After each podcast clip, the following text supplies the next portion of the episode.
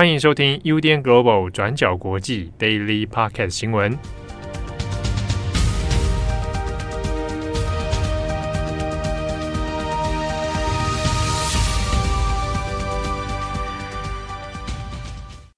Hello，大家好，欢迎收听 UDN Global 转角国际 Daily Podcast 新闻。我是编辑慧仪，我是编辑木仪。今天是一月十七号，星期二。我才发现呢，原来星期五不用上班。我一直以为星期五要上班，有种赚到一天的那个假期的感觉。对啊，这个礼拜只有四个工作天哦，大家要记得。所以大家真的那个，我们要倒数两天，我们马上就要开始过年，我觉得非常非常的兴奋。再撑住大家，一其实还是要撑的，其实是我们啊，大家其实可能都很开心。我觉得有一些人应该已经开始在慢慢放假了，因为有些人会在过年前先请几天，所以可能已经开启了 vacation mode。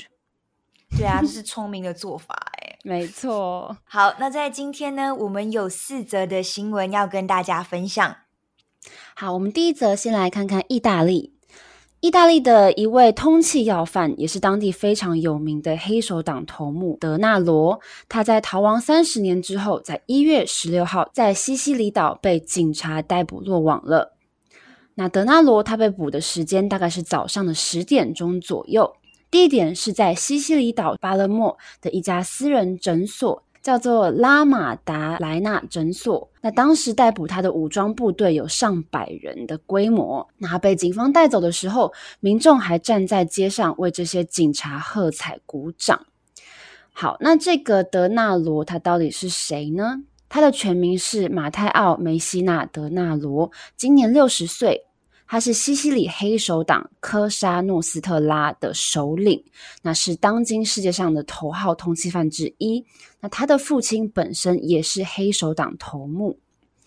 那德纳罗他在一九九二年因为杀害了两名反对黑手党的检察官，所以判处终身监禁。那另外，他也参与策划了一九九三年在佛伦斯、罗马还有米兰的炸弹袭击，导致十个人死亡。那他也因此再次的被判终身监禁。那另外呢，德纳罗他也曾经在一九九三年策划绑架一位十二岁的男童，叫做迪马特奥，那借此来逼迫他的父亲提供反对黑手党的相关证据。那后来这位男童在被囚禁两年之后被勒死，那尸体还被肢解以及被酸液溶解。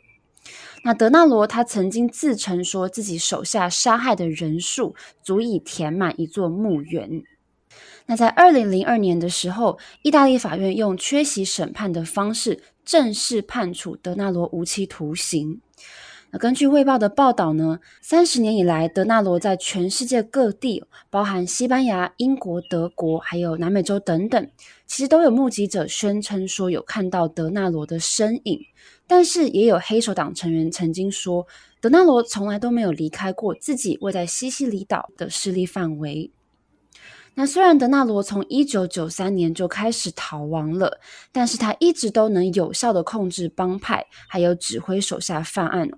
而且意大利警方在追捕他的这几十年来，也有好几次误认或是抓错人的记录。那德纳罗今年六十岁了，那他现在罹患了癌症。那这段时间，他都以假名在拉马达莱纳诊所接受化疗。那在去年也曾经做过一次手术，那后来又用同一个假名预约诊疗。那意大利调查人员是在接获线报之后，得知德纳罗的行踪，然后再由武警人员在这个诊所附近监看了非常多天的时间哦，才成功的在德纳罗离开诊所的时候成功抓捕到他。那另外，他的司机也因为涉嫌协助逃犯而当场被逮捕。那警方就说，德纳罗还在看到警务人员靠近的时候，原本打算要逃跑，但是他看到自己快速的被包围之后，就不再反抗了。那当特警询问他的身份的时候，他也承认说自己就是那位头号通缉犯。啊，德纳罗他被捕的消息也引发了外媒的热烈报道哦。有一种说法是说，德纳罗他很明显的是现在年纪大了，生命不久了，那也不再有利用价值了，所以这次会成功的被警方逮捕，实际上是政府还有黑手党之间的利益交换，这是我们在外媒上看到的一种说法。那再加上德纳罗他逃避司法的制裁，其实已经长达三十多年的时间了。那意大利检调机构也指出，接下来必须要厘清他可以逃亡三十年都不被抓的原因。意大利总理梅洛尼他也表示说，这是一个国家的伟大胜利。他在得知这个消息之后，首先先前往过去遭受德纳罗杀害的这两个警察官的纪念碑前表示哀悼。那之后也前往拜访这次侦查的检调单位，跟他们一个一个握手，那感谢他们维护意大利的国家安全。好的，那以上就是意大利黑手党头目被逮捕的最新消息。那详细的情形呢，可以上我们的官网来看今天的过去二十四小时。好，那今天的第二则呢，我们来更新一下中国的人口数量。那《华尔街日报》就报道，中国人口在一九六零年代以来第一次出现人口下降的状况，意思也就是说，在经历很多年的出生人口下降之后，中国的总人口数开始减少了。那我们看看中国国家统计局的数字，你在二零二一年，中国的人口是十四点十三亿，那到了二零二二年年底，总人口数是十四点十二亿人，那这也是中国在一九六零年代经过大跃进还有大饥荒之后首次人口下降。这也代表从二零二三年开始，中国将会进入人口负增长的时代。那其实这则新闻也不是什么意料之外的新闻哦，因为这几年各大的新闻媒体，包括中国内部寄出各种激励生育的政策，其实都反映了。中国确实面临生育率下降、人口减少的问题。那具体原因是什么？那也跟中国几十年来的政策还有发展都有关系。那像是最初一开始的一胎化政策，那虽然中共政府呢在二零一六年已经放弃了一胎化政策，那这几年也放宽了生育的限制，那鼓励大家生小孩，但是其实也不见得生育率有所提升。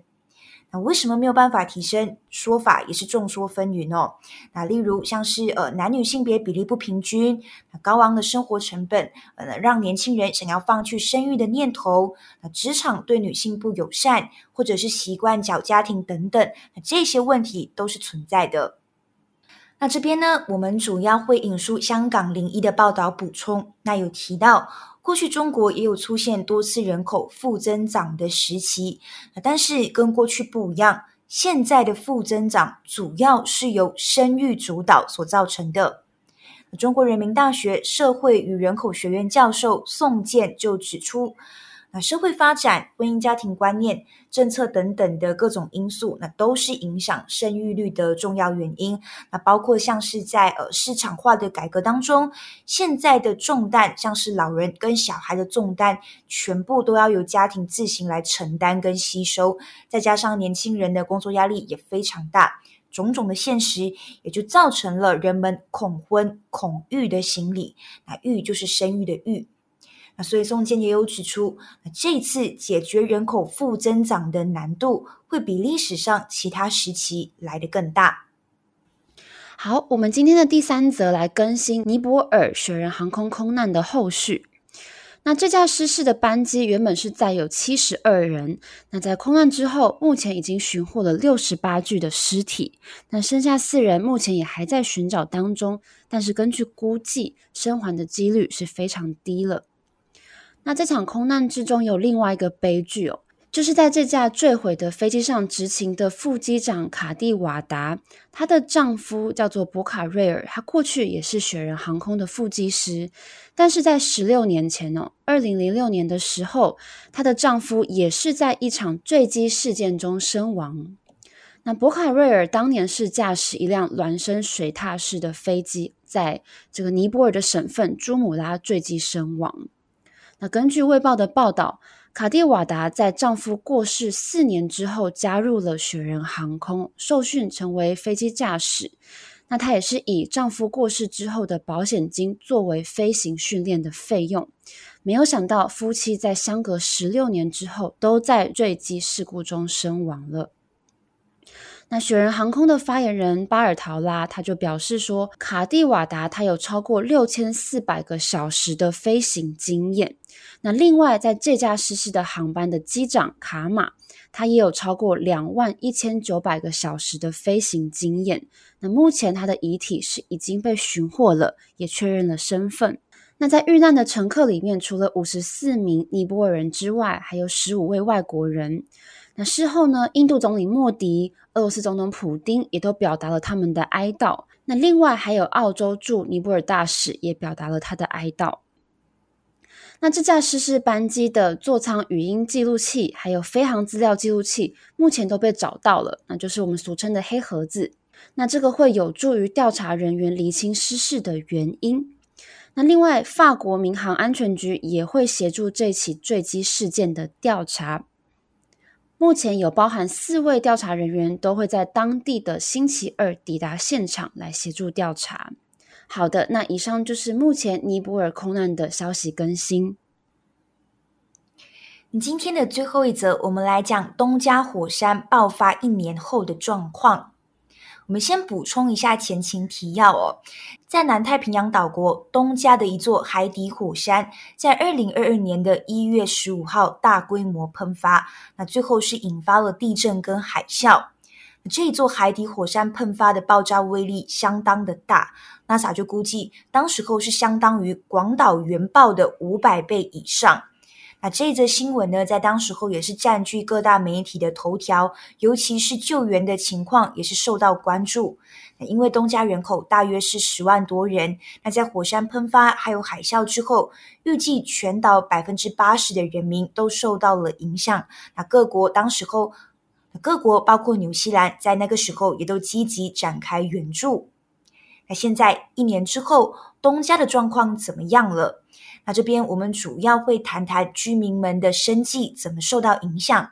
你在东家，绝大部分的领土都是海洋，那海洋的专属海洋的专属经济区域就横跨七十万平方公里的水域，所以当地人主要是以自给性捕鱼 （subsistence fishing） 为主。那这是他们主要的生计来源，也是他们的主食哦。